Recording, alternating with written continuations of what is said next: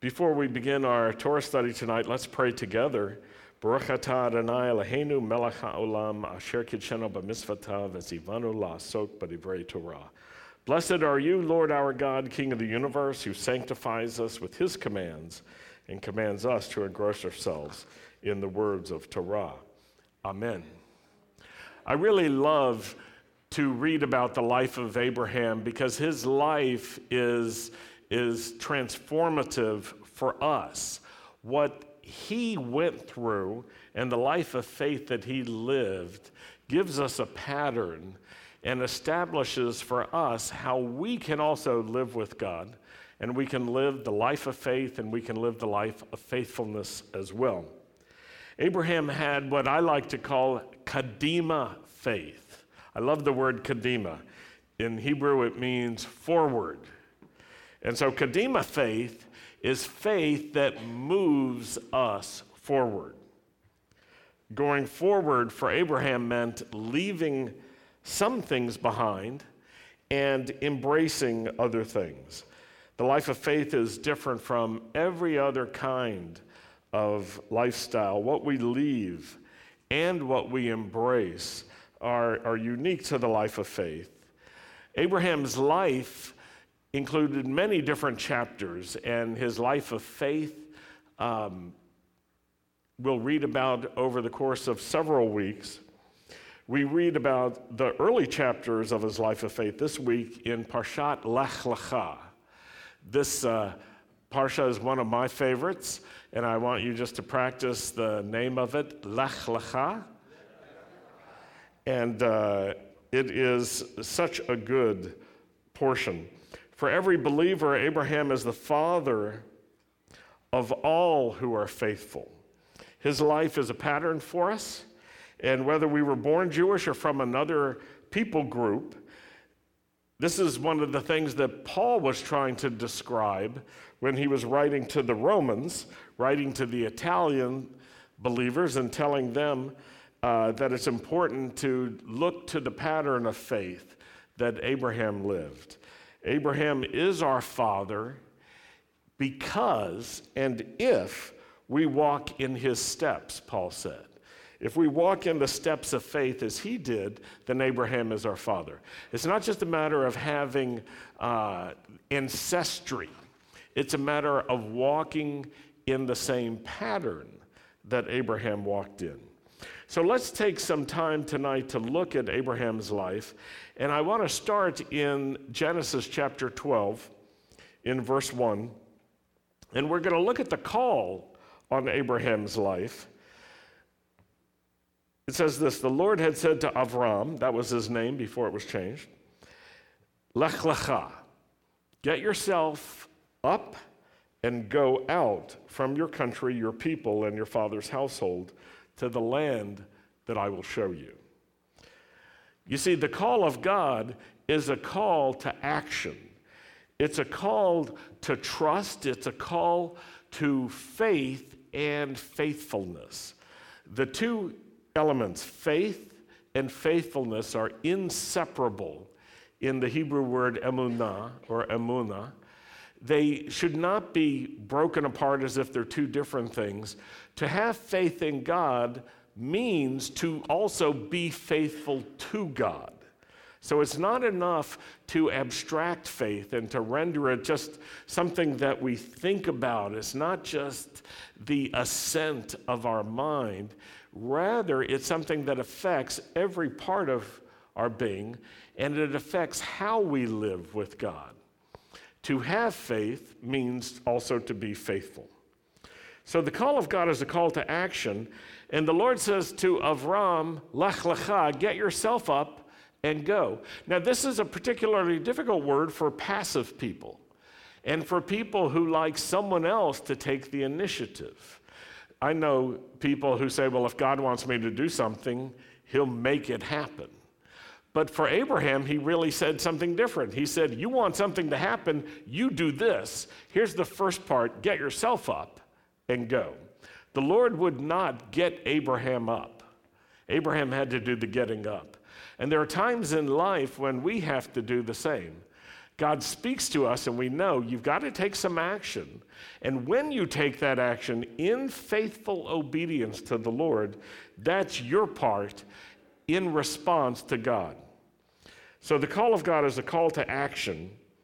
And this is part of faith. God calls to us, and God directs us, God leads us, but we have to get up and we have to get going. Our trust is actually revealed in the action that we demonstrate. Now, until we're actually moving, direction doesn't really matter. There are times when the Lord says, Get up and I'll show you where to go. And I know for some people that's difficult because we want to hear the plan all the way through so we can critique it. Are you one of those people like me? You love God, you trust God, but you really want Him to be forthcoming with all the details. And I think sometimes the Lord says, here's the contract, and all there is is a signature page. And you say, well, Lord, what about all the details? He says, well, I'll show you that later.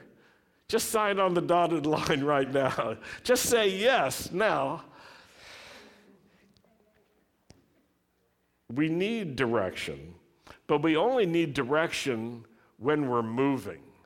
Otherwise, it's like steering a parked car. You know, you're sitting in the car, the engine's not even on, and you're, it doesn't change anything. You've got to be moving forward, backward, this way, that way, for direction to make any difference whatsoever. Now, for Abraham, there were three aspects of leaving, and they can I think, be universally applicable to us. One is he had to leave the homeland. Second, he had to leave his greater people group. And third, he had to leave his own family. And your leaving may have involved the same. I remember when Sandy and I were trying to move into Ukraine to, to live there after having lived in Budapest. And it was so hard to get our stuff into Ukraine. In fact, the customs officials didn't believe we were bringing our personal possessions in. They thought we were trying to sneak in and that we were really secret furniture dealers and that we were going to sell our stuff and make money and then split.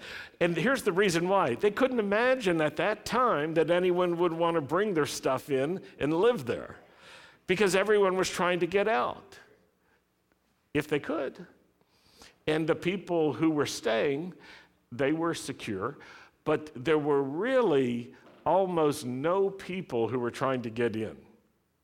I used to laugh, and I, I told my grandfather, who had been born in Western Ukraine, which had at various times been Poland, Germany, Austria, Hungary, Ukraine, and who knows what else but I, I, told him, You worked, your father worked so hard to get you out, and now we're ha- having to work so hard to get it back in. Well, eventually they let us back in with our stuff, but they made us uh, inventory every single item that we brought, down to the most minute details and we had to document it. And when it was time for us to leave, we had to prove that we were bringing everything back out. They did not want us to leave anything behind. And there were certain things we just wanted to give away.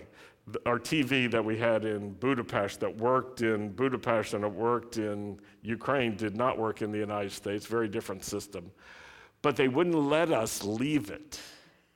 We had to take it with us. And it was just, it was hilarious for us. But you know, every Jewish person who has come to know Messiah has experienced a kind of leaving. And it's, it's like this your family may not fully understand what you're doing, they may not misunderstand, but they may not agree. And they may feel like you have to make a choice be faithful to us or do what you think you should do. And so, for many Jewish families, when, when one of the members comes to Yeshua, it feels to them like betrayal, it feels like treachery, it feels like uh, abandonment. My own mother thought I was becoming potentially a Nazi. Yeah, she thought, why would you do this? It's impossible for you to do it. And I had to explain that I didn't have a change of heart regarding my people or my God. But I wanted to have a life with God like I was reading about in the scriptures a life of faith and a life with a God who was alive, a God who, who, uh, who spoke. And I wanted to hear the Lord, I wanted to follow him. And of course, that sounds a little crazy, doesn't it? You know, when you say, well, yeah, I hear the voice of the Lord, you wonder, okay, does that person need to see a psychiatrist or adjust their medication? Or no, because there's a spiritual voice that you can hear. Each one of us has been created by God with the capacity to hear the spiritual voice of God, to discern and to recognize his voice. But there's a leaving that each one of us goes through that requires that all that's familiar not hold us um, disproportionately. We thank the Lord for everything that has been part of our uh, past, part of our coming to whatever present we're in. But we don't want to be bound. We don't want to be locked into those things. We want to recognize their value, but really, they are not just valuable because of the past, they're valuable if and only if they help us move forward in life. Many of us have moved to get here, and that's partly because we're in Jacksonville, Florida. But we were born elsewhere. How many, how many people in the room right now were born elsewhere? Can I see a show of hands? How many people were born here in Jacksonville? Okay, it's good. There's like five. Maybe, maybe that's an overestimate. people were born in other countries. How many were born in other countries? Can I see a show of hands? A good number. More people were born in other countries than born in Jacksonville. Our first language may have been different as well. But for some of us, it's not the physical move as much as it is the change of community. Let's go back to Genesis chapter 12 and look at the next few verses, verses 2 and 3. The Lord makes these statements to Abraham, and they are subsequent to having said to Abraham, Get yourself up and go out to the land I will show you, and there I will, um, there I will um, lead you. But you've got to do the, the getting up and getting out. But here are the details of God's promise I will make you into a great nation, and I will bless you. I will make your name great, and you shall be a blessing. Now, that last phrase, you shall be a blessing, is, is not rendered in the Hebrew as a future tense, as if this is something that's going to happen, but rather it's in the imperative voice. And so it could be translated as, as Buber renders it, be thou a blessing, or you are to be a blessing. It's a commanding word that God is saying to Abraham, be a blessing. So when we really embrace the life of faith that Abraham has, we're embracing the call of Abraham and these conditions, which include this response to God be a blessing. Now, being a blessing doesn't necessarily mean be a blessing to everyone you want to be a blessing to, but be a blessing to everyone. It's not so selective. Try to find ways to be a blessing to anyone you come in contact with. It's a high calling. Verse 3 I will bless those who bless you, and whoever curses you, I will curse and all peoples on earth will bless themselves through you. It's an interesting construction that last phrase. All peoples on earth will bless themselves. It's reflexive. In other words, in their engagement with you, they will learn to bless themselves. They will learn to see how you have been so good and such a good example that it's a blessing to them. Sometimes when we read the stories in the scriptures about people who, who live faithfully with God. It's inspiring. We see the challenges that they went through. We see the attitudes that they had. We see the, the victories that they experienced. And we actually find ourselves being strengthened and fortified. Has that ever happened to you? You're, you're going through some difficulty and you're just wondering, can I make it? And then you read the story of someone who went through something even harder than you did. And not only did they make it, they thrived. And they, they came through it in such a way that it was inspiring and motivating. That's an example of learning to bless yourselves through Abraham. So, when we think about Abraham's future, the promises of God regarding what his life is about, think about these three things. He leaves a land in order to receive a land, he leaves a nation in order to become a nation, he leaves his father in order to become a father. The journey that each one of us takes may be different. But since Abraham is our father, his experiences will be repeated in our lives. Different details, we could say, but the same kind of pattern. And this is echoed in a conversation that Peter had with Yeshua. So you can turn to Mark. I hope you have your Bibles so that you can follow along with me. Mark chapter 10, starting in verse 28. Peter began to speak up and he said to Yeshua, We've left everything to follow you. And Yeshua said, Yes, you did. And I assure you that everyone who has given up house, or brothers, or sisters, or mother, or father, or children, or property for my sake and for the good news will receive now in return a hundred times as many homes, brothers, sisters, mothers, children, and property, along with, are you still reading? Along with persecution. Boy, it sounded so good up until that point, didn't it? but Yeshua is, is always telling us the truth, even when the truth is hard. But he's telling us something. He's saying, to follow me could cost you everything. But you will get back something like what you left. The kinds of things you left, the kinds of people you left, may even be the same people. But when they return to you, or you return to them, it will be with multiplication. But he says, if, if the leaving, if the separation is not because you were cranky, it wasn't because you were hard to get along with, it was because you were following the Lord and pursuing the good news that He had for you. If that's what caused the separation, if that's what caused the loss, you'll get it back a hundred times in this lifetime. And then he adds this last detail, and you'll also have persecutions. Now, if you're still in a good mood, smile at the person who you chose to sit closest to and say, with persecutions, with persecutions. It's not easy. Boy, you did not like doing that, I could tell. It is not easy with persecutions, it will cost us something.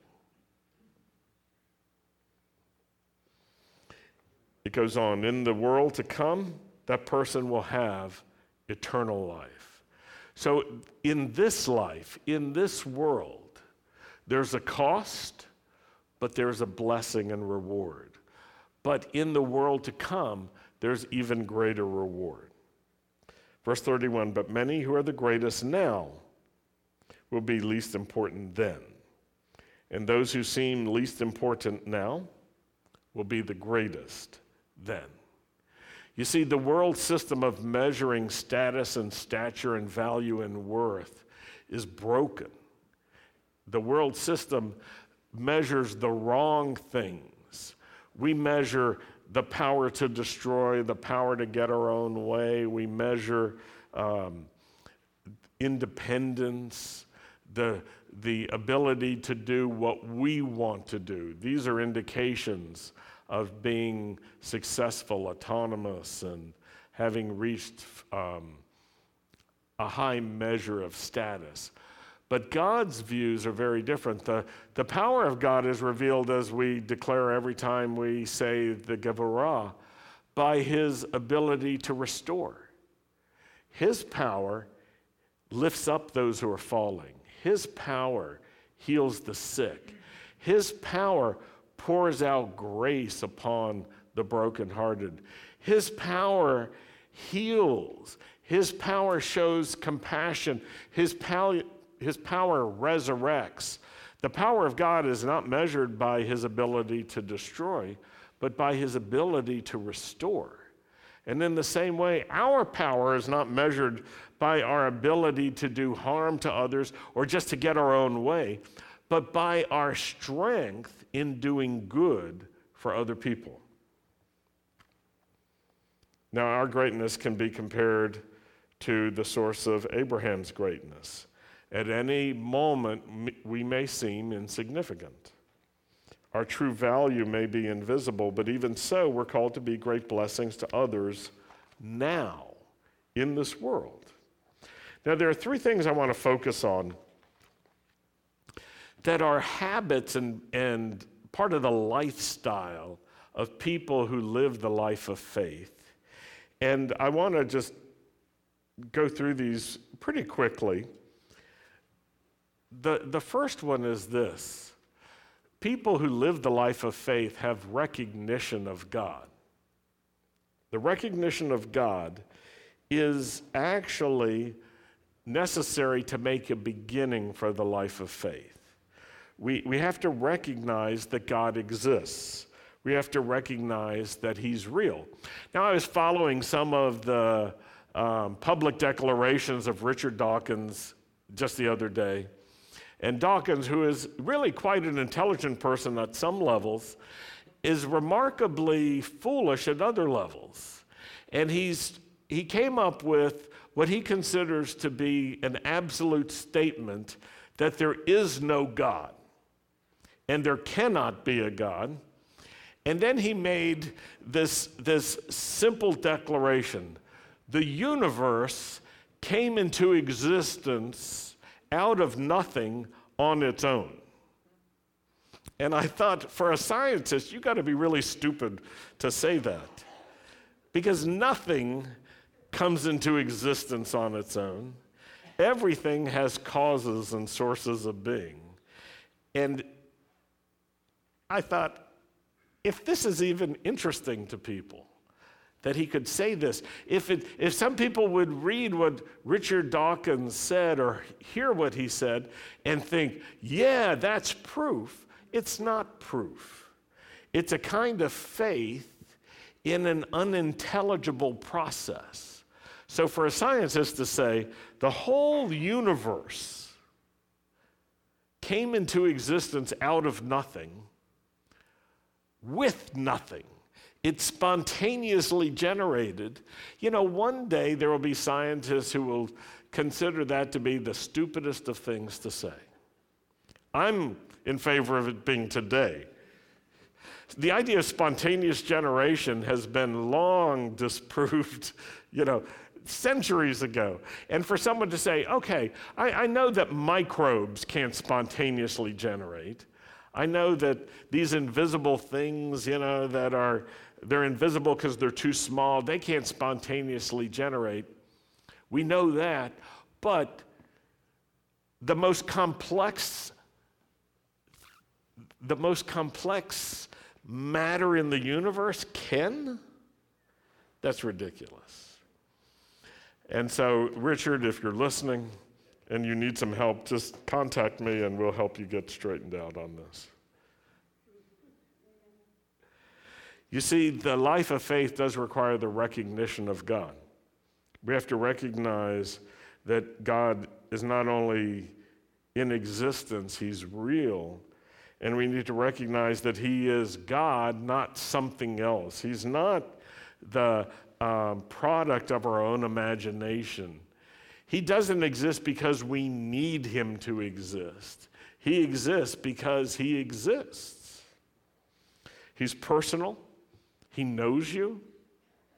He knows your name. He created you. He has plans for you. He has prepared a future for you. We see this in the life of Abraham. God calls Abraham by name, and Abraham responds. And it's this call and response that is part of the life of faith. It requires of us recognition. Now, here's the thing when you recognize that you recognize God, that's a turning point. When you realize, I recognize that God exists. I recognize He's reaching out to me. It's important to be clear with yourself and to say clearly to yourself, I see what's happening. God is opening Himself up to me, and I'm responding to Him. So, the recognition of God, this is number one. Without that, it's really impossible to go very far. The, the second thing I want to emphasize is that fellowship with God is part of the life of faith. The life of faith develops as we fellowship with God. And that means we spend time with Him, being aware of His presence, and we interact with Him. I was talking to my sister Karen after years of uh, difficulty in our relationship when I became a believer. Difficulty because she did not feel comfortable asking me anything about what was going on in my life now that I was a believer in Yeshua. And uh, after seven years, she decided to sit me down and ask her most serious of questions. So she said, Tell me what you believe. Which was really interesting because that's what I said to Pat Pritchard that got me uh, into a new direction. And so I told her that I believed that God was alive and that He was personal and that He heard us and that He answers us. And she, she just started laughing and said, You're right, that is like so big. Because we both grew up in the same synagogue, conservative Jewish synagogue, named coincidentally Beth Israel. Um, not Beth Israel Messianic Synagogue and not in Jacksonville but in Roanoke, Virginia. And of course, like every synagogue, we prayed to God. But she said, Can you imagine if God answered us in the synagogue? You know, we're talking to him, but what would happen to all of us if we heard him answer us? And she burst out laughing and said, That would change everything. That's what happened to Abraham he heard the Lord, and it changed everything. And when you start fellowshipping with God, not just thinking about God, not just approaching Him as a subject, but when you have fellowship with Him, it changes things. And one of the ways to become more aware of God's presence is to say to the Lord, Hineni, here I am. Hineni, here I am. Lord, here I am. I'm here. Tell him your name if you're not sure he knows your name. Hey, it's me, David, that guy. Here I am. But something else happens when you make yourself available to the Lord and when you say, Hineni, here I am, send me. Give me an assignment. Tell me something to do. Over the years, people have come to me and said, I want to hear the Lord but I haven't had great success. And I said, Well, I'll tell you one thing you can do. And everyone I know who has done this has had a response. You go to the Lord and say, Lord, command me to do anything you want. Just command me. Tell me. And when you hear, you'll know. Your response may be, Oi, I wish I hadn't heard. It may be, that's not what I meant for you to tell me, but you will know that you heard. But here's the best thing to do when God shows you something to do, do it. Now, one of the best ways you can do that is read the scriptures faithfully, and you'll find that God uses the scriptures to speak to you, to make you aware of things, to draw your attention to things that may not have seemed significant, important, or even useful. You may not even have believed in some of the things that are in the Bible up to that point. But God can use the scriptures to show you things that He wants to get your attention about, and then to speak to you about doing those things. And when that happens, the best response is, Yes, sir. Then you do what He shows you to do, and then you come back and you say, I did what you showed me. What's next? Show me the next thing. And I can assure you of this when you have that servant's attitude and that willingness to be given an assignment and to do what the Lord wants you to do, not necessarily what you want to do, and then you do it, you'll get yet another assignment. And step by step, you will go further with God than if you just sit around waiting for something huge or big or for all of your questions to be answered.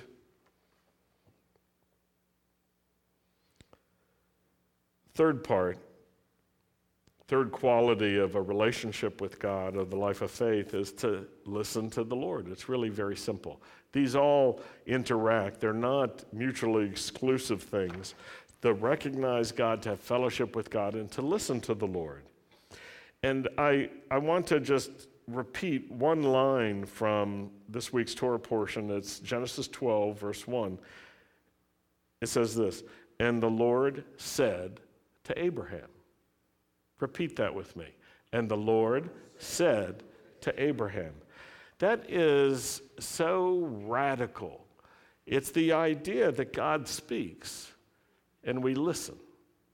The Shema is actually based on this concept that God speaks and we hear. Shema Yisrael. Listen, Israel. Listen. Listen to what? Listen to the Lord. That's what. It's more listen to who. The Lord speaks and we listen. The life of faith is really exciting because we learn to listen to the Lord. We learn to hear the voice of the Lord. We, we listen to what he says. And the best way that I know how to develop a listening ear is by reading the scriptures. The scriptures themselves are active and alive, they will energize your faith. They will reveal to you, they will reveal to you truth. They will tell you what is good in God's eyes. They will open up your understanding. They will cause you to think differently. They will inform you about stuff you never knew about, even though you may have thought you knew about life and relationship and so forth. The scriptures are not just written, they are active and alive. They're sharper than a two edged sword.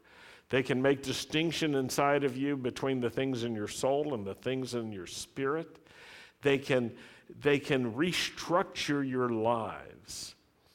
When we read the, the accounts in the writings of the Tanakh about renewal and restoration, revival in the Jewish people, there's something that's almost always primary, and that is the scrolls of the Torah are recovered. They were put somewhere. They were put into a library or a storehouse, and they were kept there. They existed, but they were not consulted. And then they are rediscovered, and people read them afresh and anew, and they realize what they've been missing. It energizes, it transforms, it completely renovates the people of God. And the power of God is revealed that way even today. One reason I never call the Tanakh the Old Testament is because Old Testament sounds like it's really old. And I don't mean in age, I mean in, in value and utility. You know, like it's, it's a dusty thing that belongs on a shelf somewhere. Oh, yeah, that's the old Testament.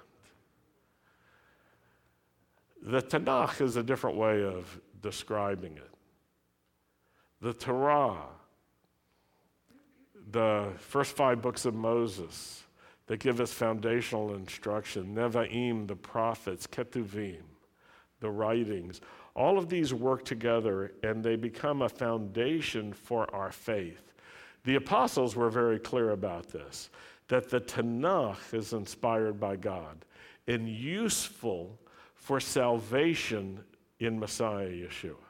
And they will reveal to us um, the truth of God. So we need to learn to listen. And it's not just to listen to the subjective things that we experience, but to listen to the objective Word of God. To be a good student of the Word, to take it to heart. Listening also includes hearkening, and hearkening is like an old English word that still has value, though you probably can't use it on an everyday basis. When I was a kid, I would hear these Christmas carols, and there was one that I didn't really understand. I thought it said something like, Hark, herald the angel. but it actually had different words than that.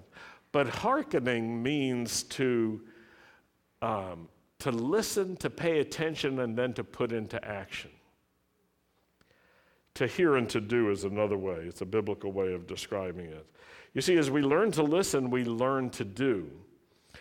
There's no reason to listen if we're not going to respond. Have you ever talked to teenagers? Sorry, guys. Um, present company accepted. And you think you're talking to a stone wall?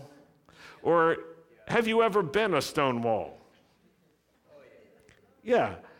And people talk to you, and all sounds went in one ear and out the other without having any positive effect. Those of you who are teachers, Caroline, maybe you have some students like this. You talk to them, and it seems, it seems that physically they hear, but it's like the power of words has no transforming effect on them. Maybe it comes across to them as something like this blah, blah, blah, blah. And they go,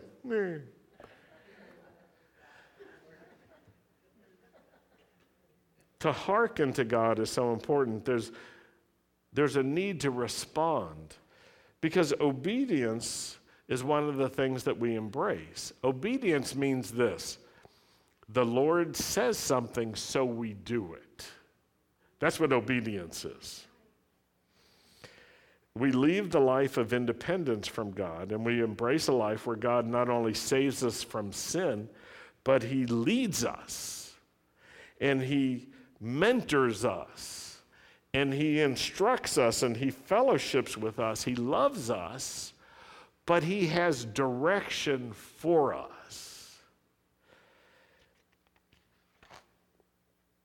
Now, I want to close with the idea that faith and love are action words.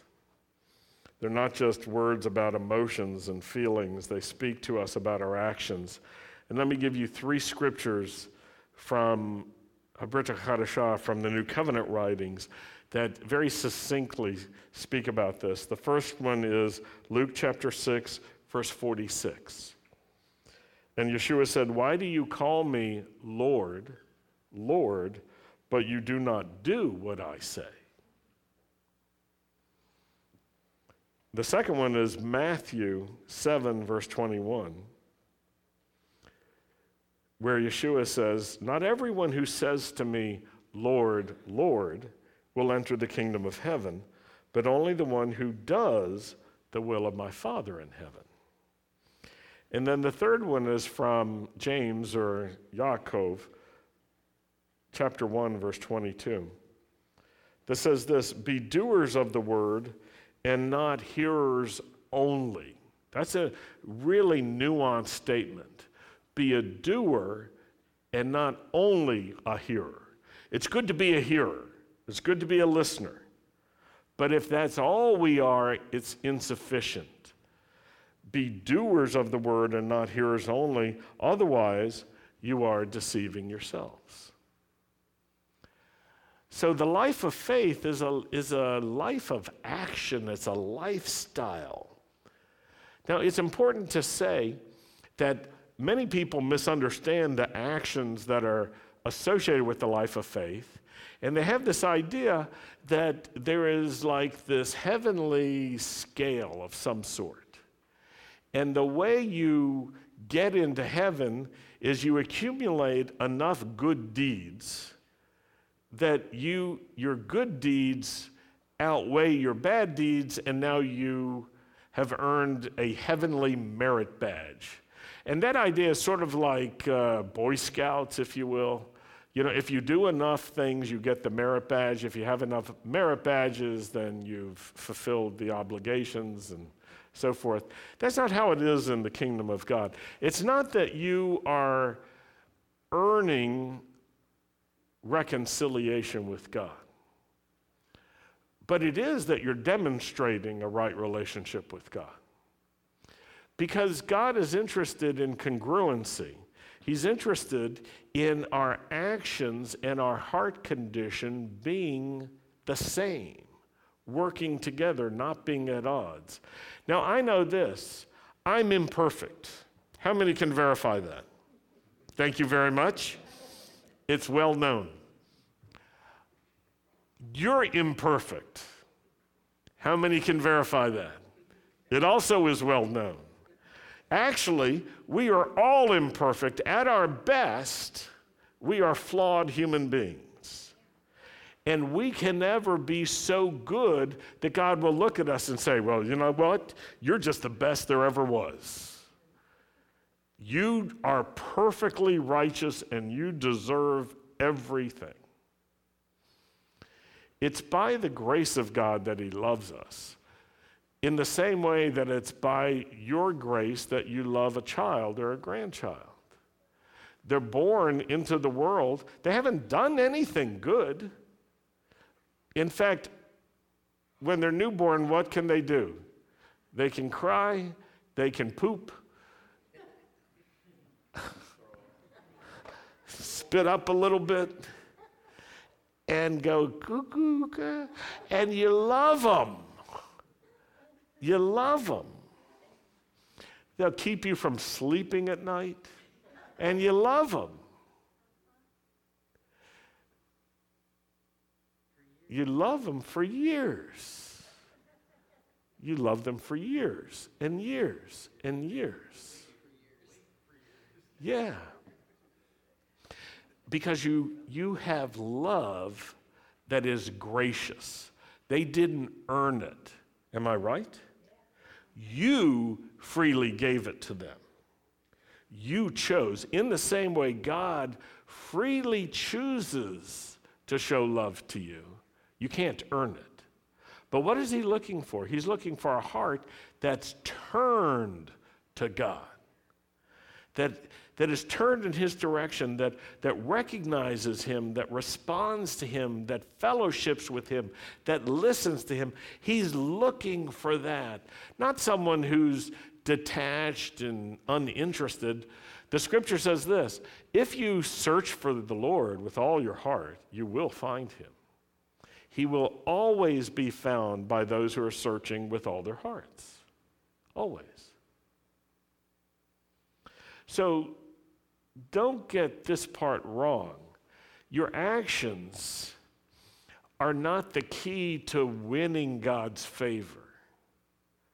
Your actions are born out of fellowship with the Lord and having learned that you recognize that what He says is good is really good.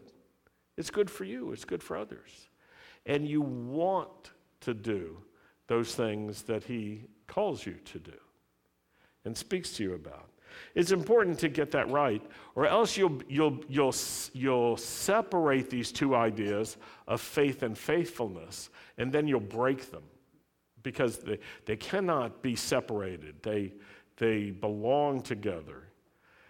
Our trust in God, as James says, is shown by the things that we do. It, but don't fall for this ultra religious idea that you can merit you can merit God's approval.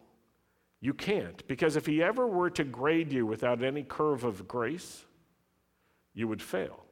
If he were ever to grade you strictly according to all the things you did wrong, you would fail. So don't get that part wrong. Well, I want to pray for us as we're moving forward in the scriptures this year that our hearts would really be stirred to know the Lord, to fellowship with Him, to see Him in action, and to connect our lifestyle with His Word. Because as we do this, you know what? We're not only a greater blessing to other people, but people around us who are looking for God will be able to find God when they connect to us. Let's pray. Lord, thank you for your mercies, your fresh mercies. Thank you for the authority of your scriptures, the authority of your word in our lives. We are so grateful that your word is still active and still alive. It's still having an effect on us. Thank you that the lives of the faithful who we read about are so inspiring to us and so useful to us. Let it be that we learn and we learn well from their examples so that we too could be children, sons and daughters of Abraham. We pray this in the name of Yeshua. Amen. We're going to close with Aaron's blessings. Would you please rise? If you're by yourself, move a little bit so you're not by yourself. Thank you, Mike Gordon, for joining me. Yivarechacha Adonai v'yishmarecha. Ya'er Adonai panavelecha v'chunecha yisa Adonai Shalom. The Lord bless you. The Lord keep watch over you and protect you. The Lord cause the light of his face to shine upon you and be gracious to you. The Lord lift up his face to you and give you his peace. In the name of Yeshua, the Prince of Peace. Amen. Shabbat Shalom.